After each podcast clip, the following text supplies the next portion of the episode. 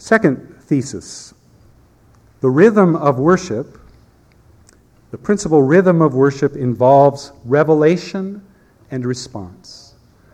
True worship always involves revelation and response. And worship music should facilitate these two things. Worship involves revelation and response. Let me explain uh, what I mean from some biblical examples.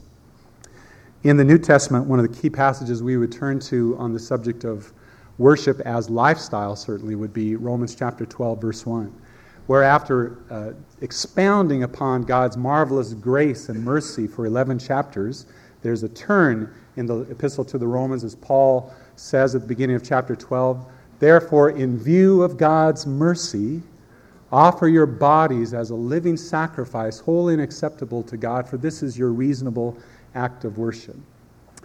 That verse, uh, Romans 12:1, captures this idea of revelation and response. In view of God's mercy, offer your bodies as a living sacrifice, holy and acceptable. That's worship. In fact, one of the ways that I like to define worship is worship is our faithful response to the God who graciously reveals himself to us. Worship is our faithful response to God's gracious self revelation. One of the most beautiful examples of this idea of worship is uh, found in Isaiah chapter 6.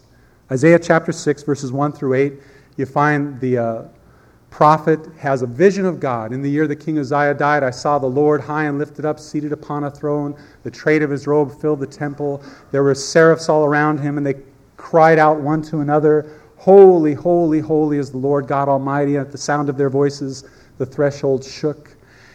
A revelation of God's holiness is how the story begins. And Isaiah does what? He responds to the holiness of God. How does he respond? Anybody remember?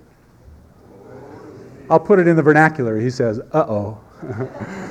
if that's who God is, I'm in a heap of trouble. Woe is me. I am undone, for I have sinful lips and I dwell among a people of sinful lips. I am unclean.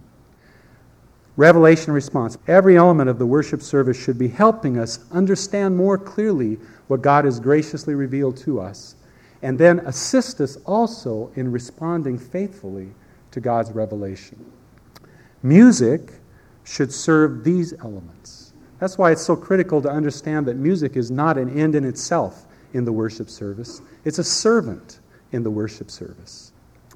Uh, one of the ways that I, I, like to see music used in this way is to see uh, a kind of a sandwiching of music around the preaching of the Word of God. Uh, I've been part of a variety of churches with different approaches to worship. Style is an interesting thing, and we'll get to that in just a minute. But in many of our churches, there would be an extended time of singing up front and then we sort of leave that phase and go to the time of the word, and we may return to song, we may not. And often we'll find that the singing is wholly disconnected from the preaching of the word.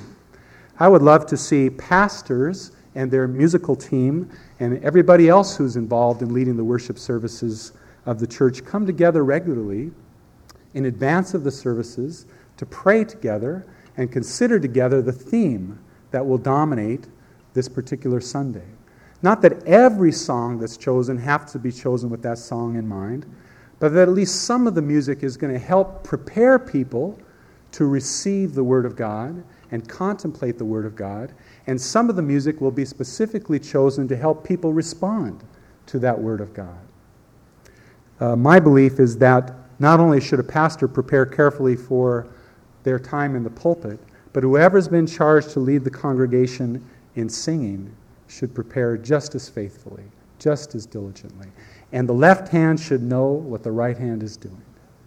The left hand should know what the right hand is doing. So, a second thesis then worship involves revelation and response. Every element of the service should be facilitating revelation and response, and music should as well. And one of our students, who's since graduated, uh, was telling the class that his father in law, who's a pastor, was recently approached by the praise team, or the worship team as they call them, from his church. They uh, gathered up their strength to see the senior pastor, and they had a proposal for the senior pastor. Pastor, they said, we really believe that we might seriously consider omitting the sermon from our worship services.